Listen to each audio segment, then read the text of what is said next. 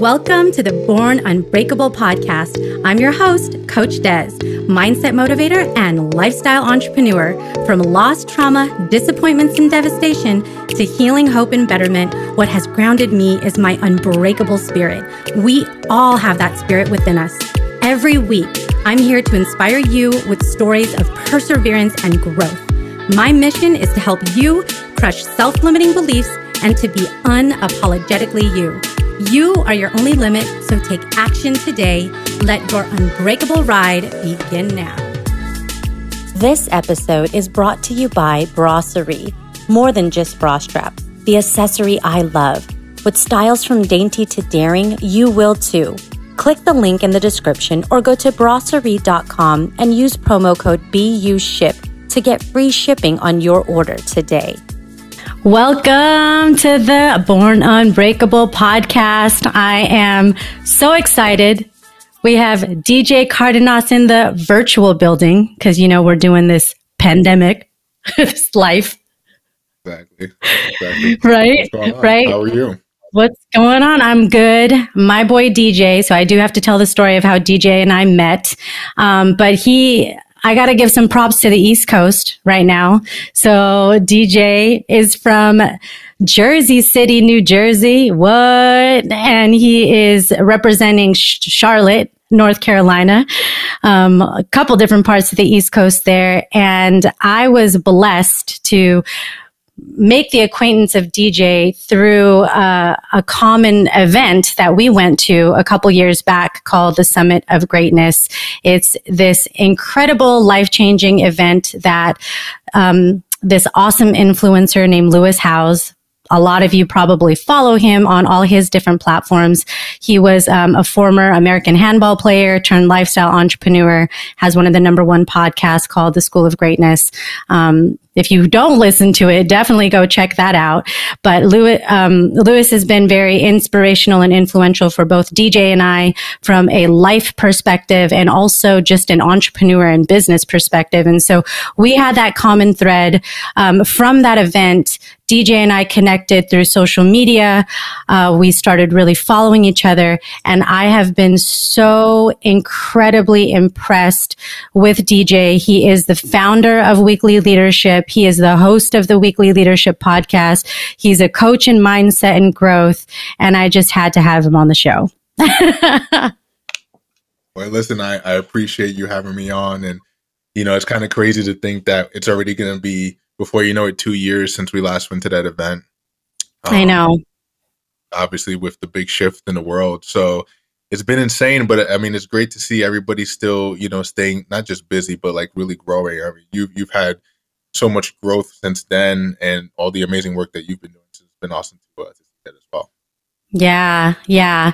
And it's the community that we've built that you've helped to keep going with great momentum through the Summit of Greatness is awesome because it was a little disappointing that we couldn't gather over the last two years, but there have been some nice virtual events that has been put on both from Lewis and a lot of people in the community.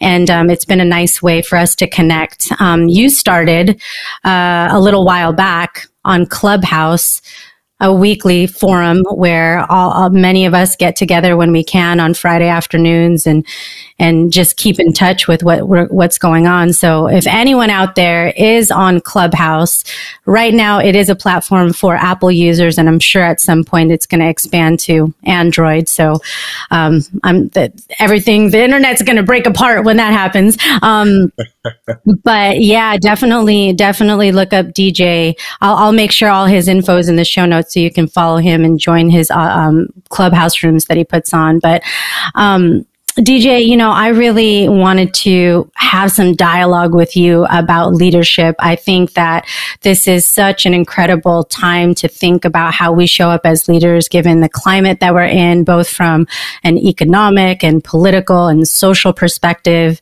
Um, it's kind of incredible to think that in 2021, there's still challenges in our world that we face that seems like they would have been, you know, dismantled long ago, but you know, here we find ourselves still with racial injustice and um, a lot of p- political strife, um, despite all of the advancements that we have um, in education and technology and things like that. So maybe let's start with what was your journey to founding weekly leadership? What inspired you to create that platform and maybe talk a little bit more about it for our audience?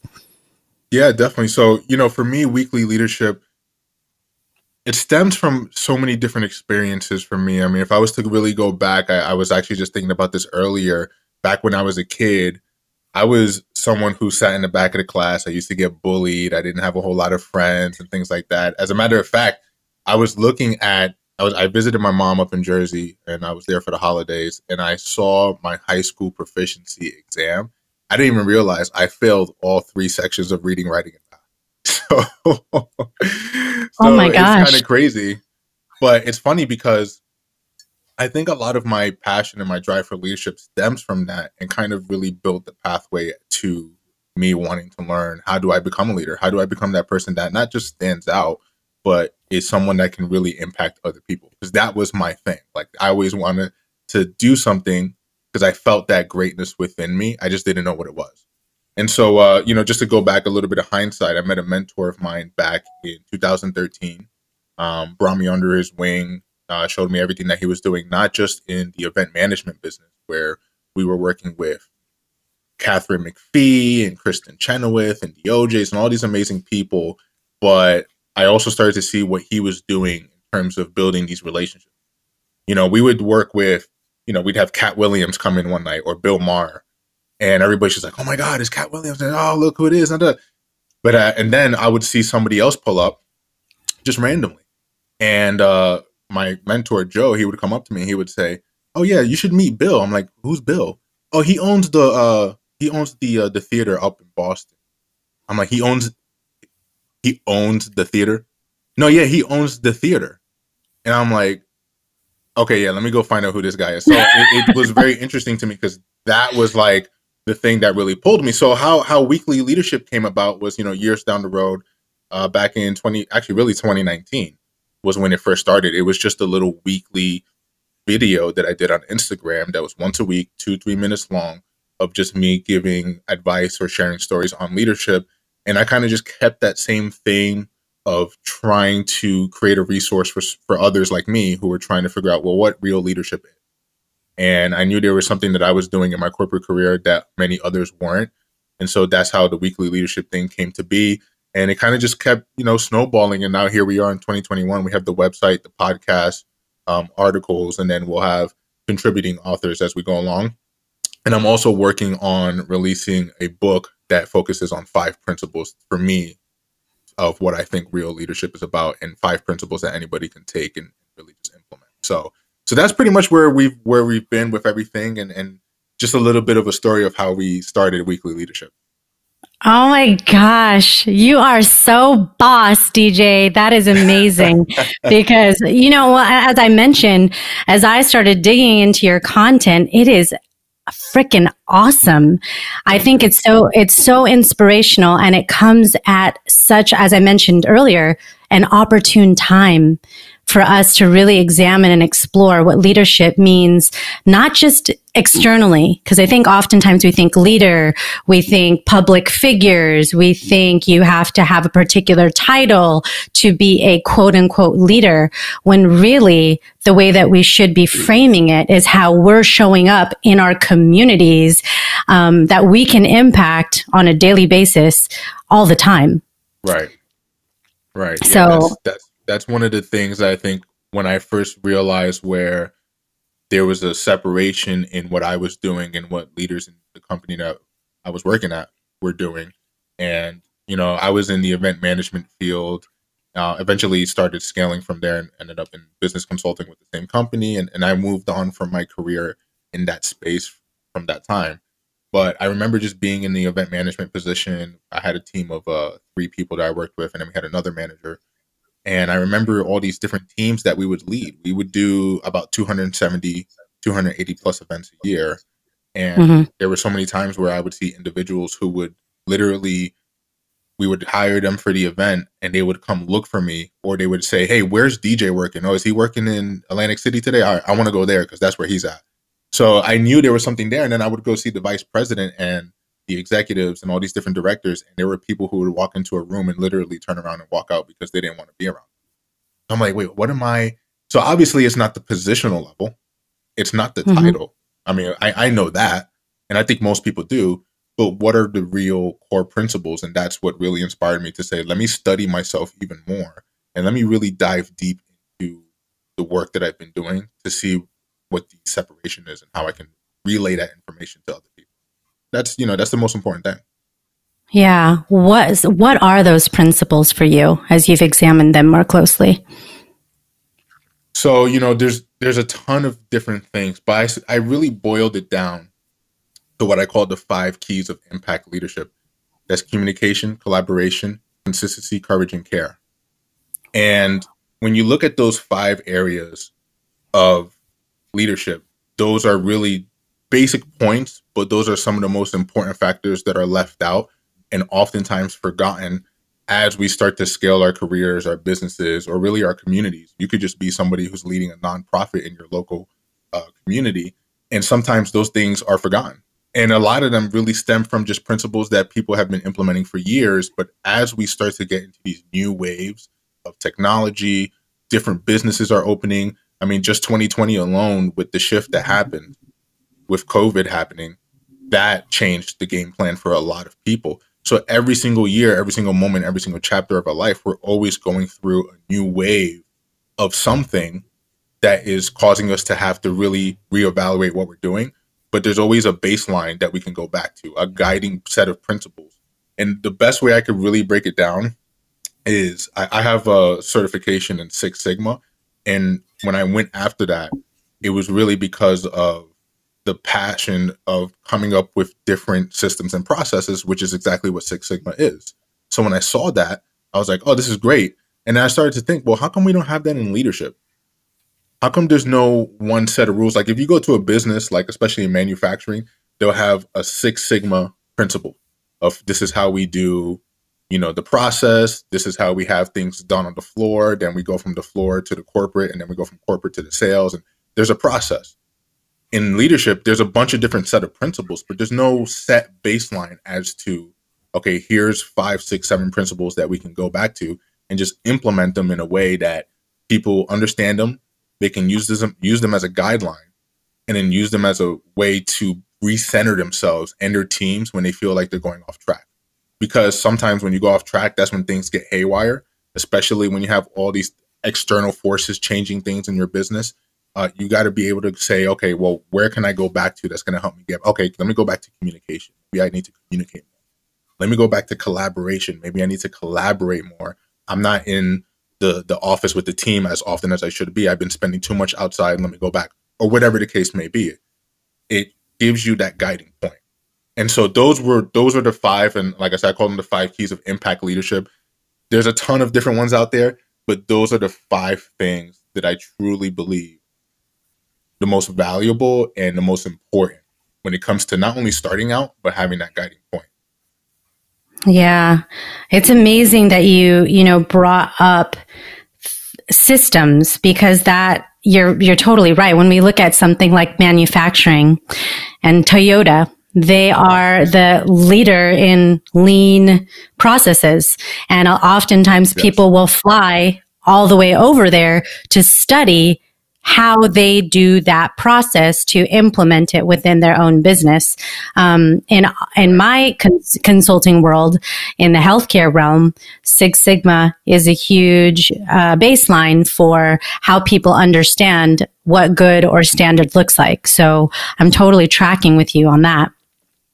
Um, these pr- these principles that you mentioned, these five impact principles are are awesome and they they definitely resonate with me.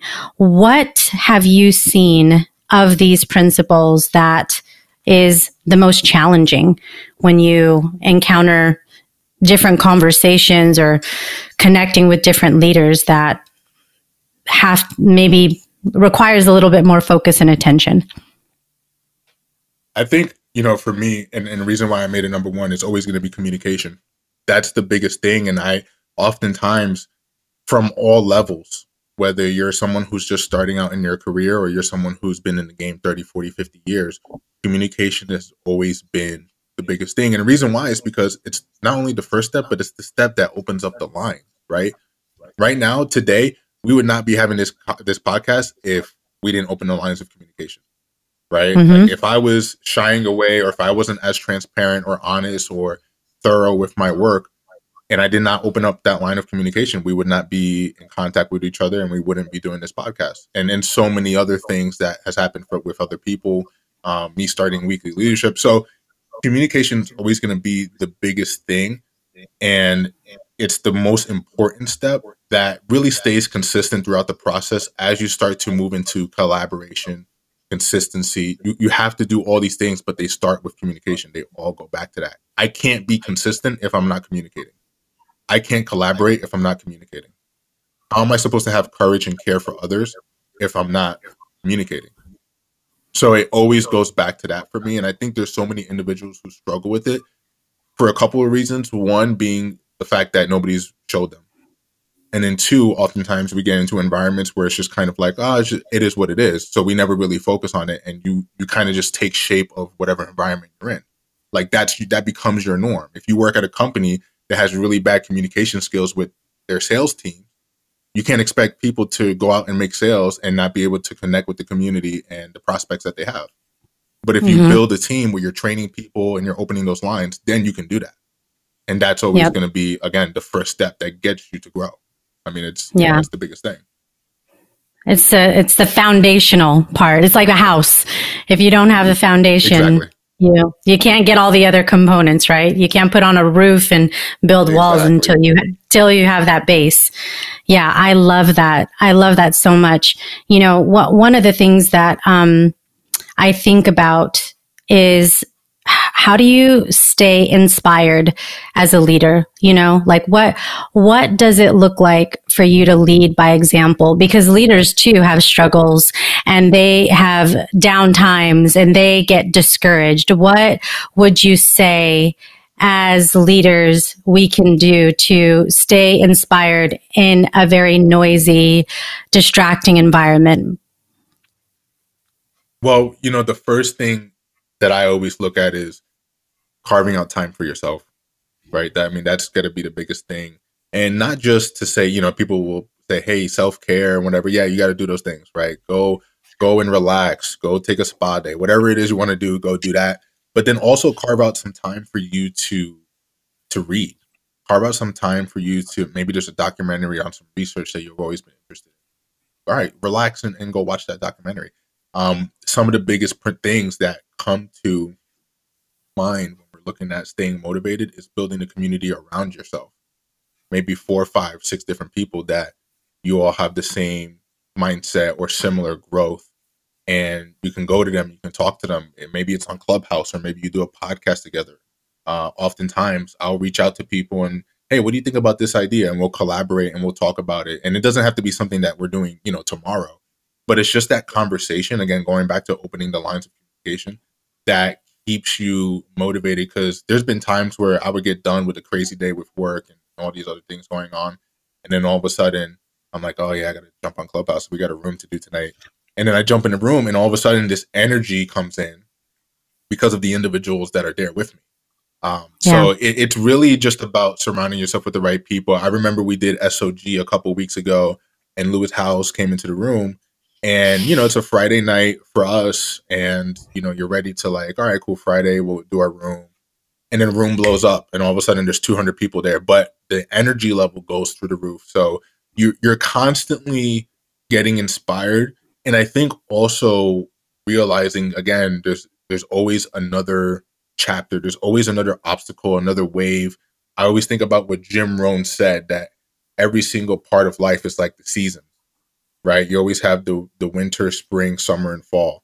So there's always going to be another winter. There's always going to be another spring, and we know this. And they may be different from the ones previously, but it's just a matter of knowing that it's there, that you're going to be able to go over through that obstacle, and just having the right people is how you prepare for those winters. This is how you prepare for those springs. that keeps you motivated, that keeps you ready in order to overcome them when they when they get there. So that's that's how I would do it and how I would break it down. Yeah. I I love that. And I love what you said about community and taking time to learn. Um, what I took away from what you just described is a mindset of curiosity and learning. If we're open to reading, listening to podcasts, watching documentaries, it allows us to take in new information. So, um, it kind of makes me think about how we have a choice of what we consume. And there are negative things that we can consume because there's no short, there's no shortage of that. Uh, all you have to do is turn on the TV or turn on any kind of media platform, and it'll it'll wash over you. And so it's making it's making me feel like what you're talking about is the intentionality of making time to choose things that are feeding you in a way that can elevate your mind and not not destroy it with garbage. Yeah. Uh, eh, eh, you know the biggest thing too it's so funny kind of pointing back to jim rohn anybody that knows me knows like jim rohn is one of my favorite speakers here and if you guys don't know jim rohn you, you probably know tony robbins tony used to work for jim back in the day right so that's you, you can see where that source of inspiration came from and what it led to. But you know, Jim Rohn used to always talk about that. You know, if you wake up in the morning, you know, this is back in the seventies and eighties. You wake up in the morning and you start watching the news or you read the newspaper and you start reading about murders and stabbings and debt and people uh, losing their businesses and all these different things. And this store got broken into and this bank lost its money and that you can't expect to go out and have a great day, right? Now you can shift it and you could do that in the decisions that you make later on throughout the day as you start to move forward. But you have to, as he would say, stand guard at the gate of your mind. You have to be able to say, okay, this is what I'm going to watch. This is what I'm going to listen to. This is who I'm going to surround myself with. This is the career, the path, the business, the individuals I want to have in my life. That is what I'm moving towards, not be on the surface level of like, oh, well, it is what it is, right? I did an interview with Clint Pulver, who has a book coming out later uh, in a couple weeks, actually. And he said, we need to stop walking around with this wandering generality of just like, oh, well, it is what it is. And wouldn't it be cool if we can just do that and really just start taking claim of our life and, and where we are and saying, no, I'm making a decision today to do XYZ and go out in there and do it. Whether it's jumping into a random room on Clubhouse, Maybe it's just going to a bookstore, or maybe you just go on a random vacation. Carrie Kish, we just mentioned him earlier. Carrie, a good friend of ours, flew to the Summit of Greatness by himself. Just flew to it by himself. I mean, I flew there by myself and, and, and like many others, but we left with, you know, all of these relationships that we built that were just like people, it was like we knew each other for 10 years. And here we are, you know, two years into it. You know, hopefully by next year things will open up a little bit. But you know, it'll be already three years at that point, and it's almost like we've known each other this lifetime, and that comes yeah. with surrounding yourself with the right people. So that yeah. that's again the most important. That is so huge. It's funny because Carrie and I were talking about that the other day. And sometimes you have to take stock of the people around you. And if they're not aligning with the goals or the, or the place that you want to be, you have to choose to put yourself in environments that are going to expand the folks around you. And I think that Summit of Greatness and this community has given us the incredible opportunity and has been a gift that's kept on giving in terms of networks and um, collaborations that have been a lot of fun despite being in this interesting environment of um, the coronavirus. you know, pandemic. Yeah. I know. I know that thing that we, we thought was going to, you know, go away after a couple weeks. We're here more than a year later. You know what I mean? So it's, uh, it's insane. it's insane. It's been so crazy, but I think what it did is it forced a lot of people to really see what was important in their life and what wasn't. Like without a doubt, we lost a lot we lost yeah. a lot. I know I've had I had a roller coaster of a year. I'm sure you did, and many others had, you know, a lot of ups and downs. And there were some wins along the way. I'm not like I did have some wins along the way, but there was also a lot of loss, and there were people who lost even more. There were people who lost family members, people who lost their careers, people who lost their, you know, businesses that are still impacted from that to this day and probably will be from, you know, who knows how long. But, you know, it's it's one of those things that I think about and I'm like, you know what? I'm in a way happy that it happened because I was able to really evaluate, you know, the things that were really important and really focus and, and hone in on the things that I was doing as well.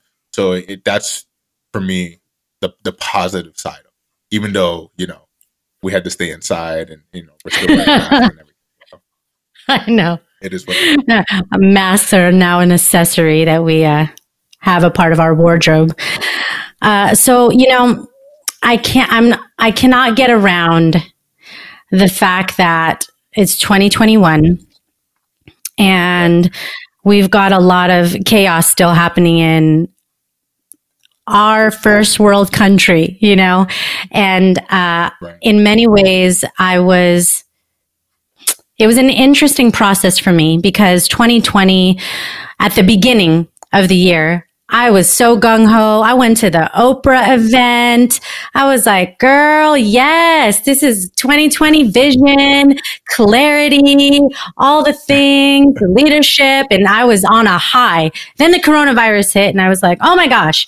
And then our political climate just got more crazy and, and, and George Floyd and, you know, all these things were happening. And, and, and I was sitting there going, am I in the twilight zone?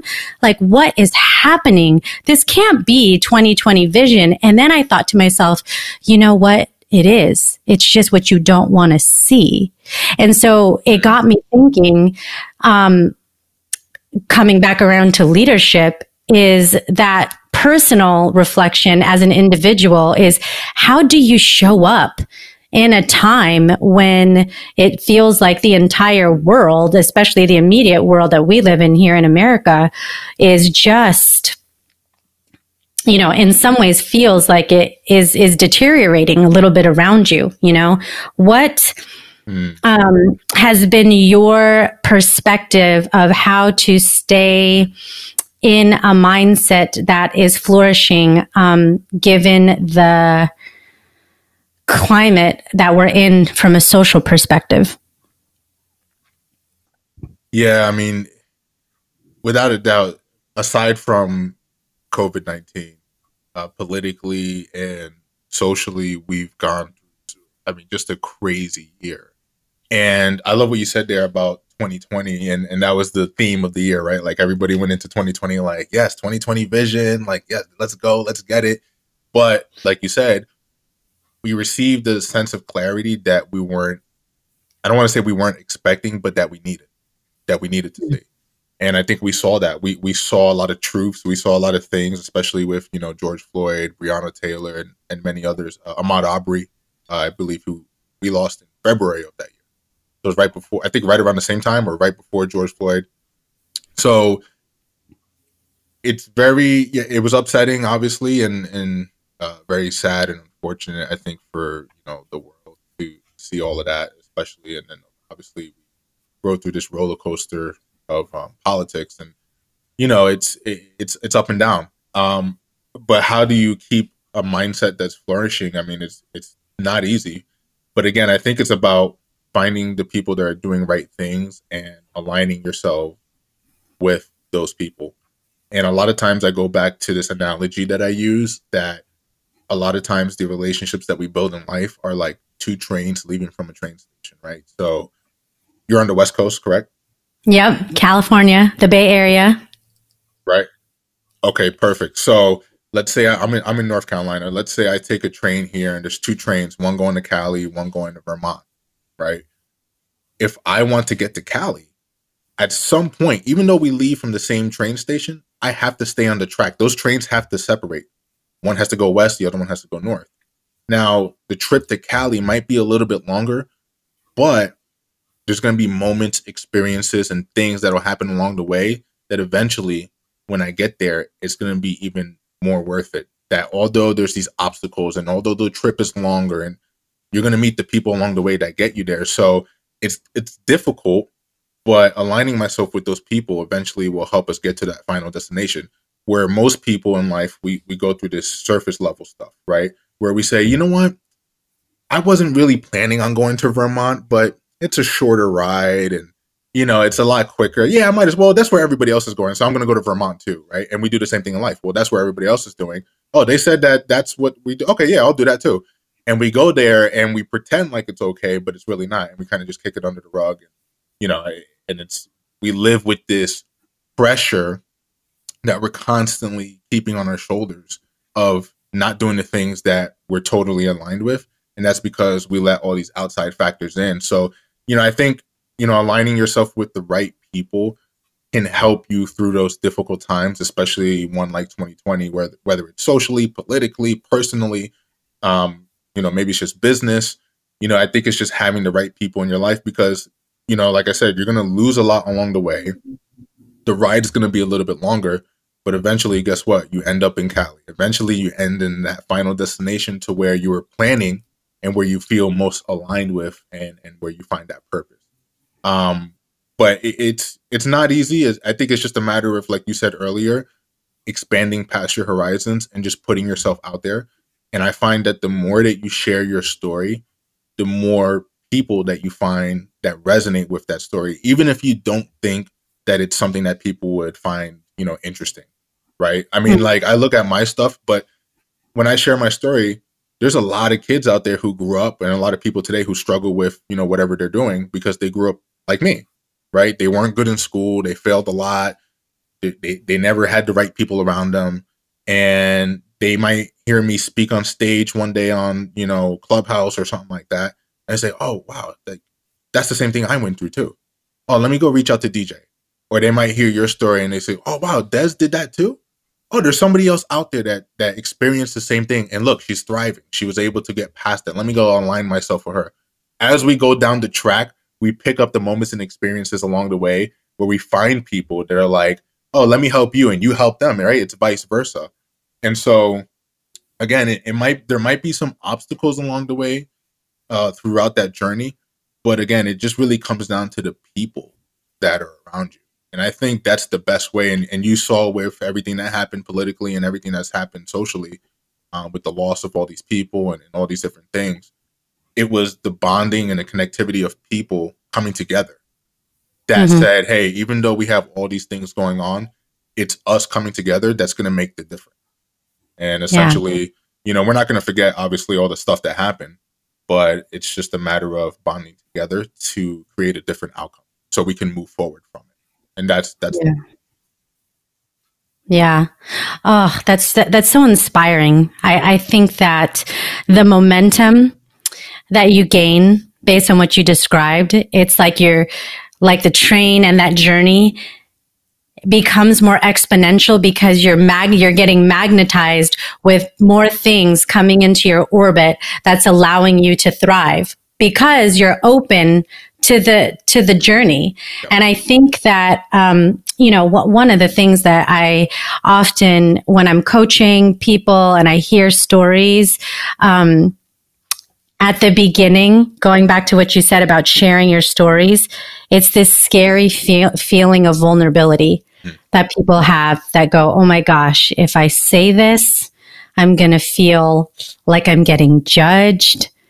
It's scary. Uh, what if people don't understand me?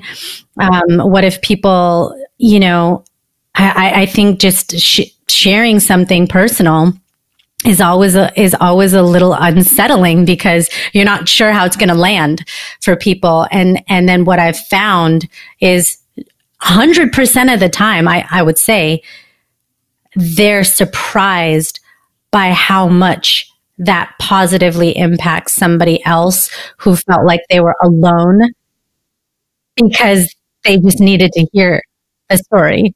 Yep. Yep. Yeah. It, you know, it's funny you mentioned that. Um, I was thinking of this trailer that I just saw of Tina Turner, uh, which I mean, the documentary looks awesome. It's going to be, it's on HBO right now. And the crazy thing about the documentary, if you watch the trailer, they talk about you know how she started out and she was this powerhouse and she had this amazing voice at a young age, and uh, and then she had that dark period in her relationship with Ike Turner. It wasn't until she had left that relationship and she decided that she was gonna like rebrand herself. Like even though she lost everything, she had ba- basically no money, was starting from scratch again, but she had her story and her name and that was the whole trailer of that documentary was how she went out and it was her story uh, aside from you know her talent and, and her amazing you know singing it was her story that impacted people more that created the legend of tina turner who would have thought that the darkest period of her life was the period that shined light on all the different areas where people were struggling and ended up impacting people. yeah i think that's for me i mean vulnerability you hit it right on the head is the most important thing when it comes to leadership and authenticity. Because a lot of leaders, again, they put up this wall. When I was working, I was working at this company in Jersey, right? And where I had started in the event management industry. And, you know, as I started to move up and I was working with all these individuals, I remember working with, you know, the vice president and CEO, these people hand in hand. And there was this wall. There was this, you know, okay, this is what I do, this is my title, and that's all you need to know. There was no connectivity, there was no communication, there was no transparency. So you might know from hearing from other people, like, oh yeah, I think so and so does this. Like you don't even know what they do. You just know that okay, that's the president, that's the director, and then that's what it is, and what they say goes. And if you question, if you questioned it, it was it was not good it was not good. If you questioned their motive or why they had everybody do a certain thing, it was like, oh, we're having a meeting. We used to go into meetings where managers would tell people, don't ask questions about X, Y, and Z because they don't want to hear it. You got to sit there and just listen. And I was like, well, then it's not a meeting. This is a lecture because because now they're just telling us what they want to do. And I think the the thing there to also know is not being afraid to be challenged, right? Because a lot of times like as leaders you know again you get to that positional level and there's this idea that you're supposed to know everything but guess what? You don't i don't nobody does. The best of the best don't even know everything. It's impossible right?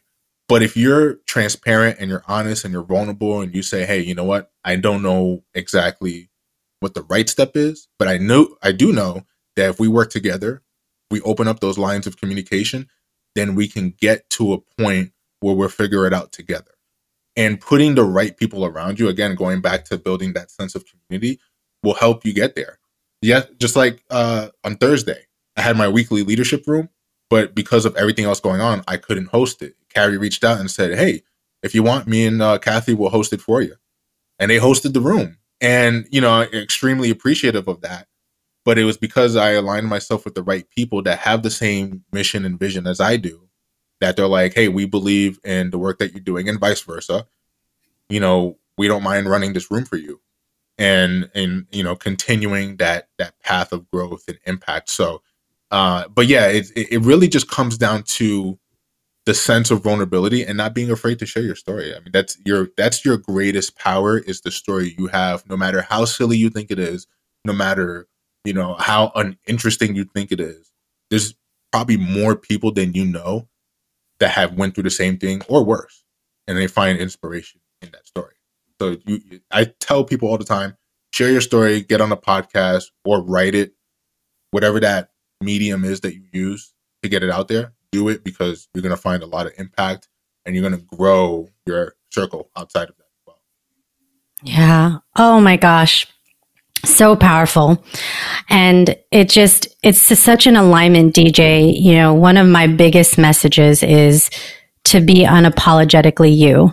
And part of that being able to do that is owning your story. Because it is it is who you are and it continues to shape the choices that you make the people you surround yourself with and how you choose to accelerate the different goals and dreams in your life. So thank you so much for, for saying that. Um, I want to ask you a couple questions that will allow people to get to know a little bit more about you and hopefully encourage them to, you know, maybe dig in a little bit more into themselves. So my first question for you is what three words best describe you? Mm-hmm. I would definitely say passionate.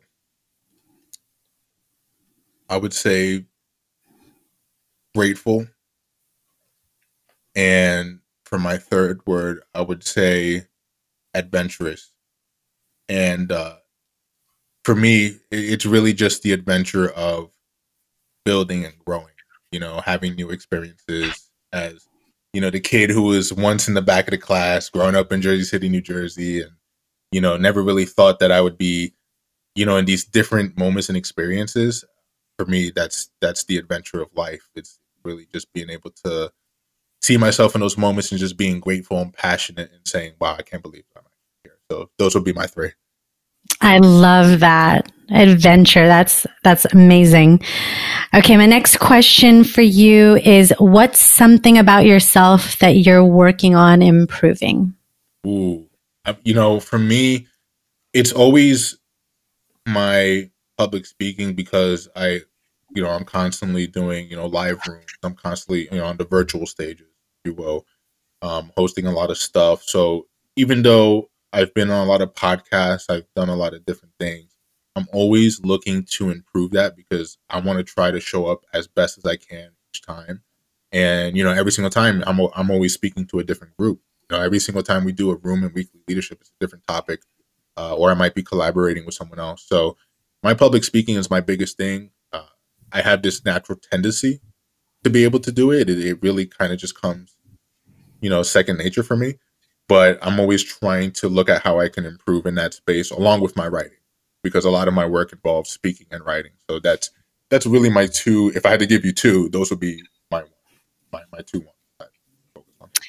I love that you go from the quiet kid that doesn't write and read much to this vibrant person that writes, speaks, and reads all day long. that's that's it. And the funniest thing about it is that like I remember seeing that high school proficiency exam, and I remember thinking back like, okay, I I did all right.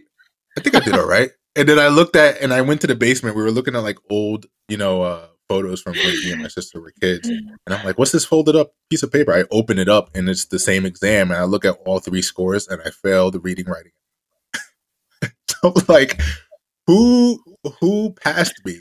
Who told me I was good to go to high school? so, but you know, it's just funny because now my whole life now is surrounded by speaking and writing. Uh, obviously, like when I got my master's in management and leadership, that was my whole that was my whole thing, and and it was funny because I became one of the fastest um, people to finish that program. Not because I was trying to like speed through it, or because you know I was trying to like beat anyone I mean, I did the whole program myself. Right? There was nobody to beat against. But it was because of the years of experiences that I've had that when I saw the work, I was able to fully immerse myself. And they were like, "Oh, hey, uh, do you want to take three weeks off?" Because they would try to scale it out like a regular program. It was supposed to be like year and a half, two years. Yeah. And uh, they were like, "Do you want to take? You finished your first classes. You could take like two, three weeks off." I was like, "Oh, um, okay. I was like, can you bump up the other ones or am I allowed to move forward? They're like, if if you want, it's just not really recommended. I'm like, yeah, just just bump it up, bump it up. And then I, all of a sudden I was on the advanced track. So it's just funny to think of myself as like the kid who wasn't really that great in, in class academically. And uh, to now be in a place where it's a totally different story, but that just comes with the fact that I aligned myself with work that makes sense you know, it's work yep. that I, I feel that I'm gifted in. So that's that's really why I've been able to move along at such a pace and do it in a way where I've I've been able to thrive in it. It's because I'm not a math major, but I know management. So that's really that's really why. Yeah, that's awesome. And I love that you gave yourself grace. You were like, yeah, no, I'm I was probably decent. or or not or not yeah. but you know it just it yeah. it show it shows us that when we put our mind to something you can you can you can persevere right so here you are exactly exactly okay my next question for you is what's a self-limiting belief that you've had to overcome ooh that's a good one um you know, I think a lot of it really came to, for me, on a personal level, was was physical. Uh, you know, when I was younger, I was always like the bigger kid in class, right? And I had mentioned, you know, whatever, to get bullied and stuff like that. Which I'm happy it, it, that happened because it gave me the fuel to turn that around. When I first got to college, you know, I was always on this path of just, you know, I was eating and whatever. Then you get to college, it's even worse. You're eating ramen and pizza. So by the time I got to college, I was 320. And, you know, a lot of it came from the self limiting belief that I, I could never go to the gym. Just wasn't, you know, strong enough, whatever. And then I ended up going and, and doing that and became obsessed with fitness. And then uh, that led to me, you know, not only losing all that weight, and I got down to 205 and I got really heavily into like weightlifting. Now I'm like reverting and going back to it because of COVID. So I haven't been able to like hit the gym how I normally. But uh, that led into a bunch of different things, and I ended up getting into jujitsu and um, competing in that and things of that nature. So um, I, I think that was my previously like my biggest self-limiting belief that is that I couldn't get there. But I think through just consistent action, eventually I did to figure out what worked, what didn't, and really for me changed my life at that point. That's incredible. Yeah. I think so many people can relate to that. You know, you kind of just tell yourself something and you, you live into an identity that you've created in your mind of I, I'm, I'm that person and you don't realize that you're, you're feeding it yourself. You know? Yep. And, and I'm going to say this, and you, do you still do Zumba? Boy, you know I do. Hey. All right. So I'm to tell a quick story when when I first got into like fitness and everything, I was in college. I went to school in Rhode Island, so uh, you know, I was going to Johnson and Wales University, and uh, I was you know there for my undergraduate. And when I started going to the gym, we were I was going to the other side of the campus where the basketball team and and the baseball team would train because there's this huge gym, treadmills, every single machine you could think of. Then I went home, and we didn't have that at home. We had like where my mom lives uh, they have a uh, clubhouse that has a nice sized gym in there, but that was about it. So then when I came back home, there was nothing there except for a Zumba DVD set. Stop! Yep. It's my dream come true. yep.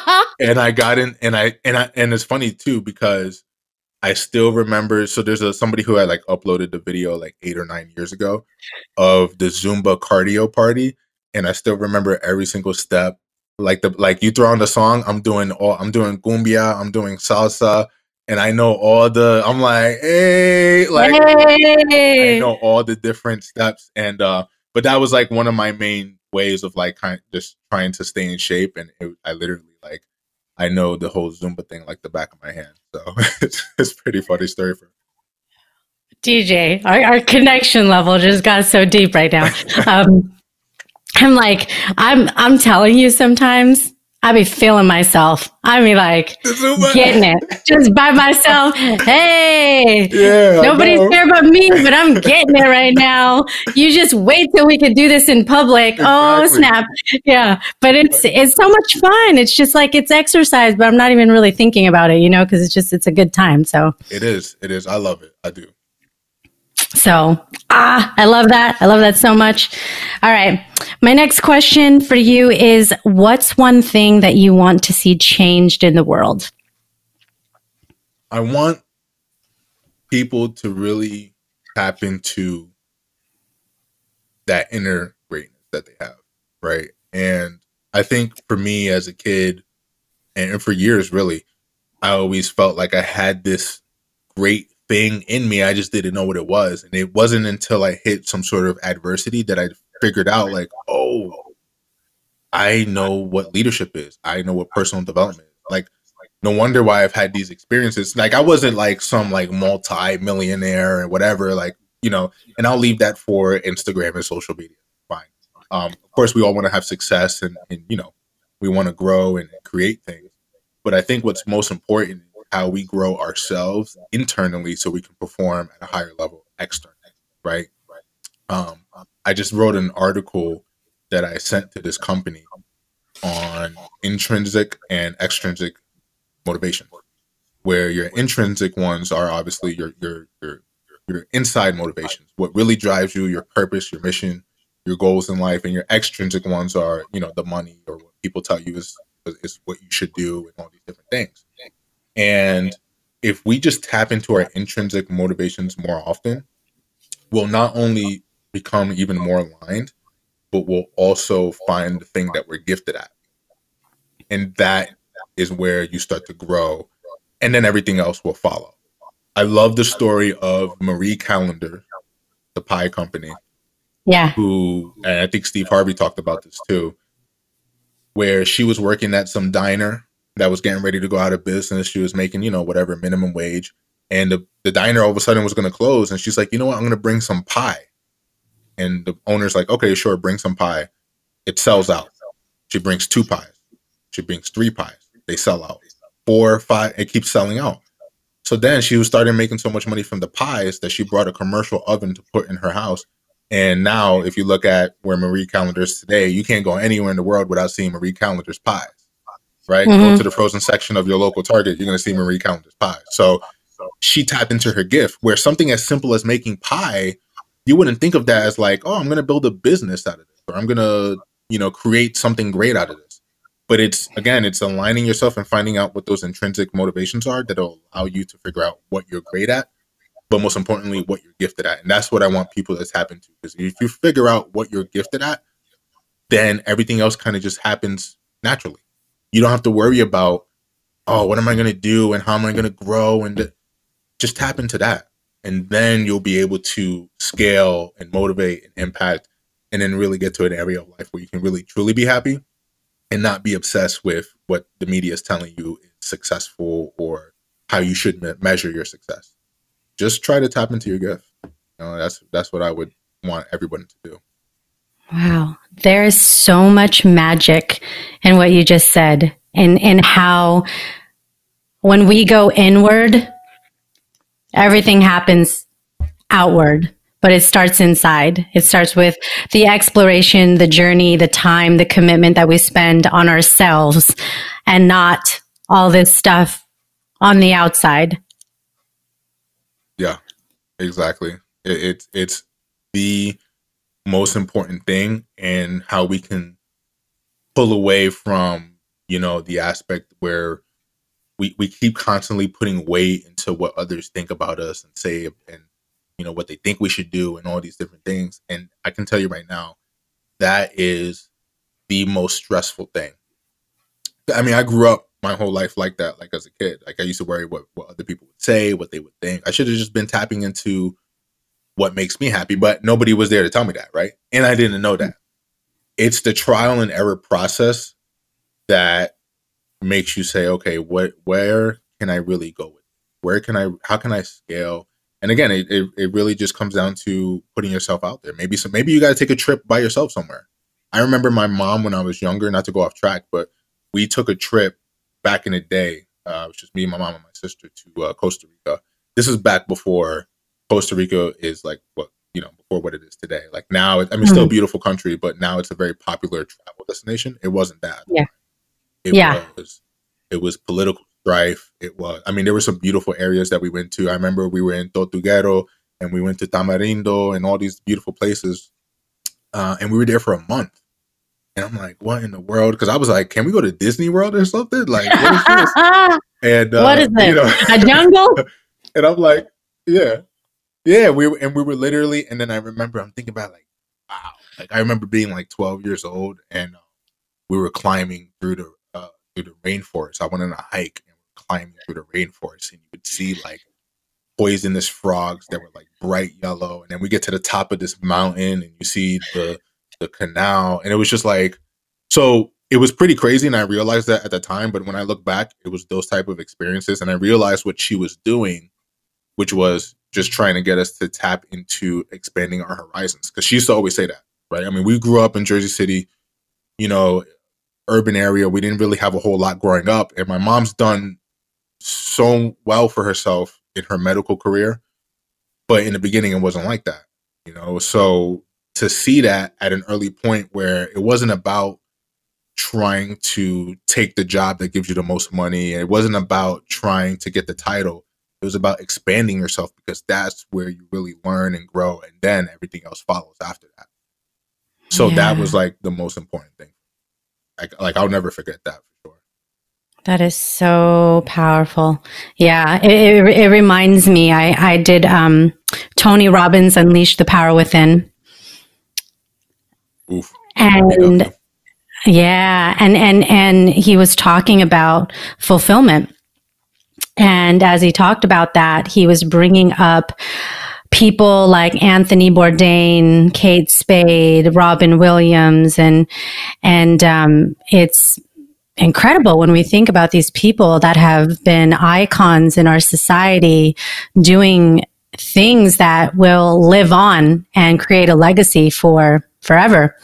Yet fulfillment, you would think, my gosh, these people had everything. What, you know, and yet their lives were shortened because they weren't fulfilled in the ways that you're talking about in terms of taking the time to to go in and um, yeah that that was kind of an eye-opening thing for me to think of because I, I, I sat there and thought oh yeah gosh i people would want that life, you know, want want those, you know, the amazing um, success and the money and the travel and the experience and the celebrityhood. Um, but that's not everything. No. So, no. yeah. And that's why you see more people start. You see so many people that struggle with, with uh, you know, drug addictions and, and alcohol addictions and things like that.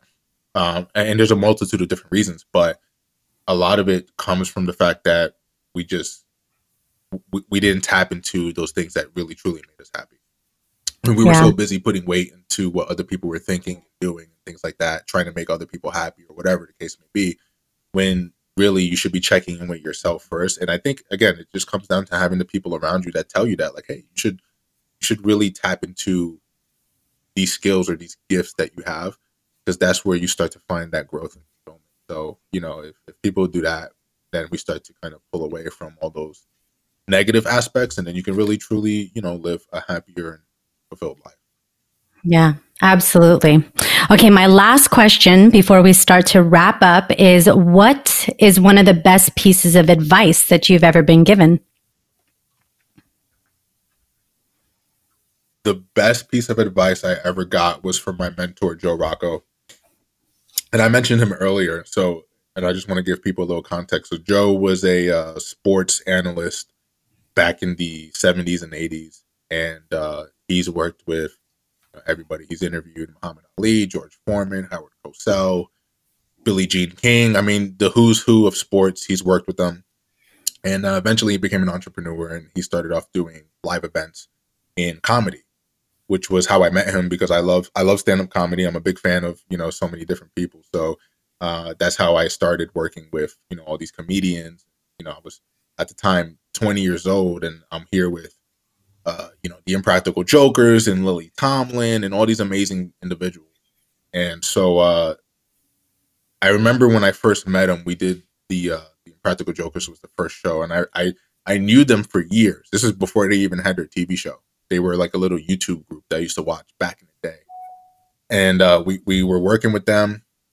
And I remember we were setting up their stuff in the back. And he actually, when he saw me working, he would have me personally work with every single performer, which is how I kind of became like his go to guy.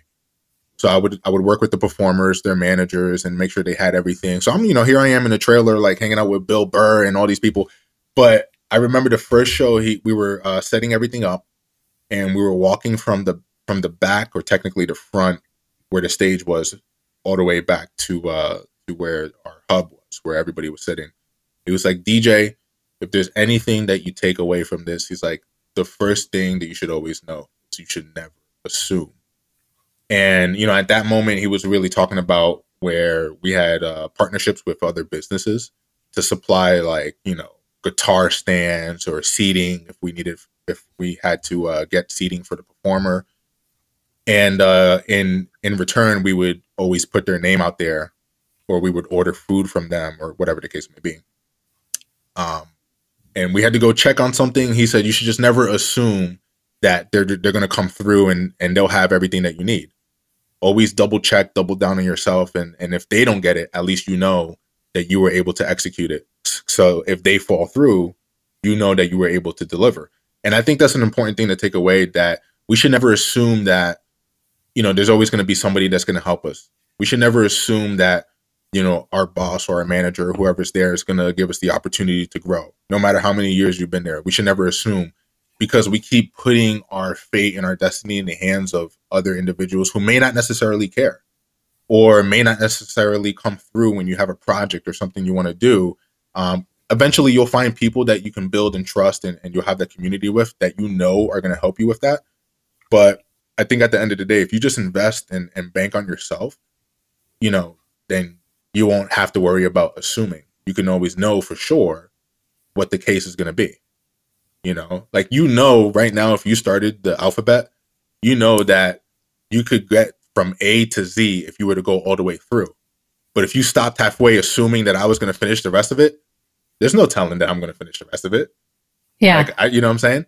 So if you're able to just bank on yourself and just like, no, I'm going to finish this. I'm going to do this and I'm going to make sure it happens. Um, that's where you start to really have a better execution point. So yeah, that I would say, if anything, was one of the most important. Sure. Wow. I love that. And what is so awesome. One of my favorite books is The Four Agreements by Don Miguel Ruiz. And the first agreement is don't make assumptions. Fancy that. So I love that. I love that advice. That's amazing. DJ, is there anything that you've got going on in terms of events, programs, or things that you're working on that you want people to know about?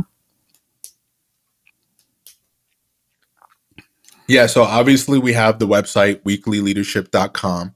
Uh, we have articles hosted on there. We have the podcast on there. Um, one of my biggest things right now, I'm looking for individuals to become like contributing writers because I've been connecting with so many people uh, I just love to get different perspectives. I like to bring in other individuals to really create a community with weekly leadership. So we have that going on. Um, right now, I'm working on a book for weekly leadership that's based off of those five principles that I mentioned earlier. Um, so we have that in the works as well.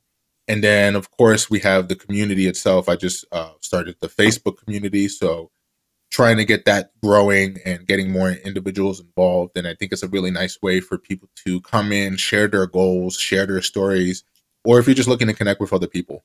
Um, that's uh, that's really the main thing for me is creating a resource where individuals can come in, connect, learn, and uh, really uh, you know learn from each other that they go and inspire others in their life.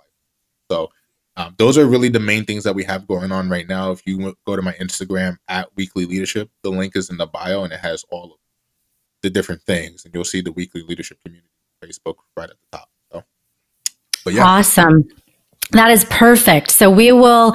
People can follow you at Weekly Leadership on Instagram, and they can find links to everything there. I'll make sure that links to your content are in the show notes so people can check that out as well. But I cannot thank you enough, my friend, for your time today. I appreciate you so much. I always get so much out of our conversations and, and, um, it's truly a gift and a blessing for, for you to be in my life and for you to give the gift that you do of just authenticity and great leadership and vulnerability because it really, it really does attract amazing people. And I enjoy being a part of your clubhouse rooms. So, um, I'm, there's a lot more to come and I'm excited for you. Thank you so much, Des. I appreciate you. And, uh, you know, again, uh, anytime that we get to collaborate and have these conversations, obviously, you know, I'm very passionate about that. So, uh, you know, I think the the platform that you have is just amazing. You've been doing a lot of things that I've been watching that I've been like, okay, she's she's growing, she's growing, she's growing, and and not only that, but impacting people. You know, you impact just one person, you can inspire the world. So I think you're just doing amazing work, and I'm I'm really really happy to see all of it.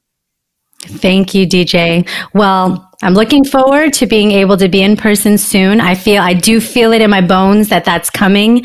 Um, whether that is through the Summit of Greatness or, you know, something else that comes up for us. I'm excited for that day and we'll, we'll get to connect a lot more through all the different forums that we're a part of. So. For sure. For sure. Well, I'm looking forward to it. And, uh, I, like I said, I, I'm, I'm pretty sure it'll happen, happen soon as we start to climb out of this, this, uh, big, shift in the world. I, am pretty sure we'll we'll get back to that for sure. Exactly, exactly. Well, thank you so much. And thank you to all of you who tuned in today to the Born Unbreakable podcast. I appreciate you. I appreciate you coming and showing up every week. I hope that you've been inspired. So stay tuned for the next episode. Take care, guys. It was so dope to have my boy DJ on the show, somebody who has immersed himself in leadership nearly all his life. Such an amazing story to go from somebody who couldn't read, write, or do those things well and was shy, and to see how he's thriving today. So I really took away some amazing things from the interview with DJ, but what really struck me was the importance of making time for ourselves and looking intrinsically and what those internal motivators are. Because when you have that rock solid foundation, regardless of what chaos is going on in the world, it keeps you grounded. And surrounding yourself with like minded people is also a huge part of that. The other thing I loved that he said at the end when I asked him about the best advice he had ever been given.